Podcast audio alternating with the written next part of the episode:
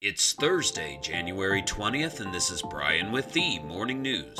Give us five minutes and we'll give you the headlines you need to know to be in the know. Surviving a previous infection provided better protection than vaccination against COVID 19 during the Delta wave, federal health authorities said, citing research showing that both the shots and recovery from the virus provided significant defense. The CDC said Wednesday that data from 1.1 million COVID 19 cases in California and New York last year showed people who were unvaccinated and hadn't previously contracted COVID 19 faced a far greater risk than both people who had gotten the shots and people who had been infected.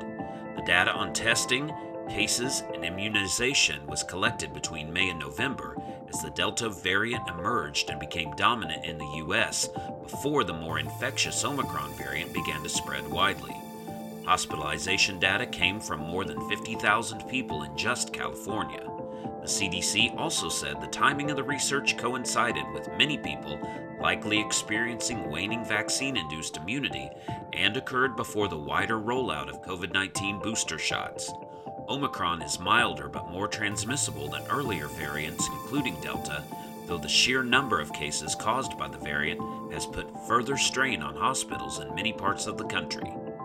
Around the world, Russia's military buildup is rekindling tensions over whether Europe should take a bigger role in its own defense, aside from the transatlantic alliance with the U.S. that has underpinned the region's security in the post war era division surfaced Wednesday as President Emmanuel Macron from France marked his turn at the helm of the European Union's rotating presidency with a sweeping speech calling on Europe to chart its own course.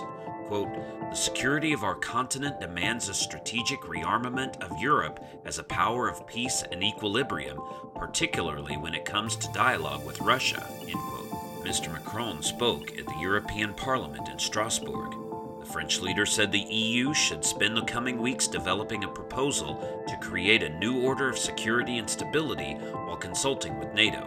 We must build it between Europeans, he said, then share it with our allies within the framework of NATO, and then offer it for negotiation to Russia.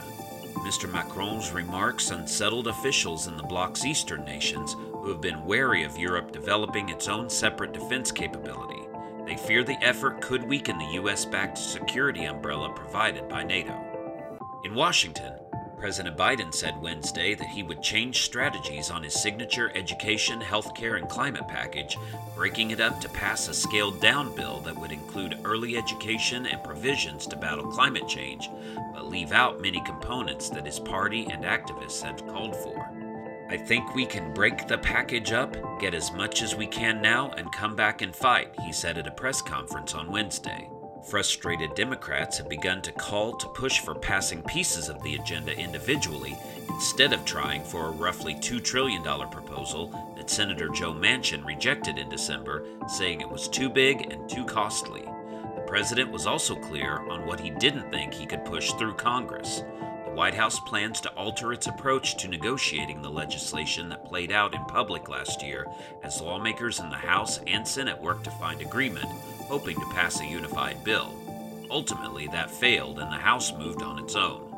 Democratic lawmakers are still discussing a path forward for the bill, with some lawmakers sketching out a narrower package focusing on combating climate change, lowering health care costs, and subsidizing childcare. And Procter & Gamble is betting the world's consumers will remain undeterred by higher prices on household staples from Pampers diapers to Gillette razors. The Cincinnati-based consumer products company said sales increased 6% in the quarter that ended December 31st compared with a year earlier, fueled in part by the company's largest average price increases since the spring of 2019.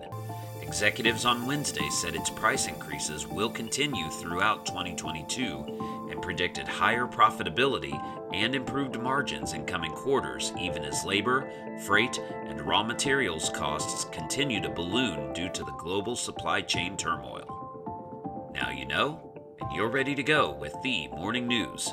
These headlines were brought to you today by Podmeo. Start your podcast easily on podmeo.com, the world's number one podcast hosting. Subscribe to this daily morning brief on Spotify, Apple Podcast, and themorningnews.com.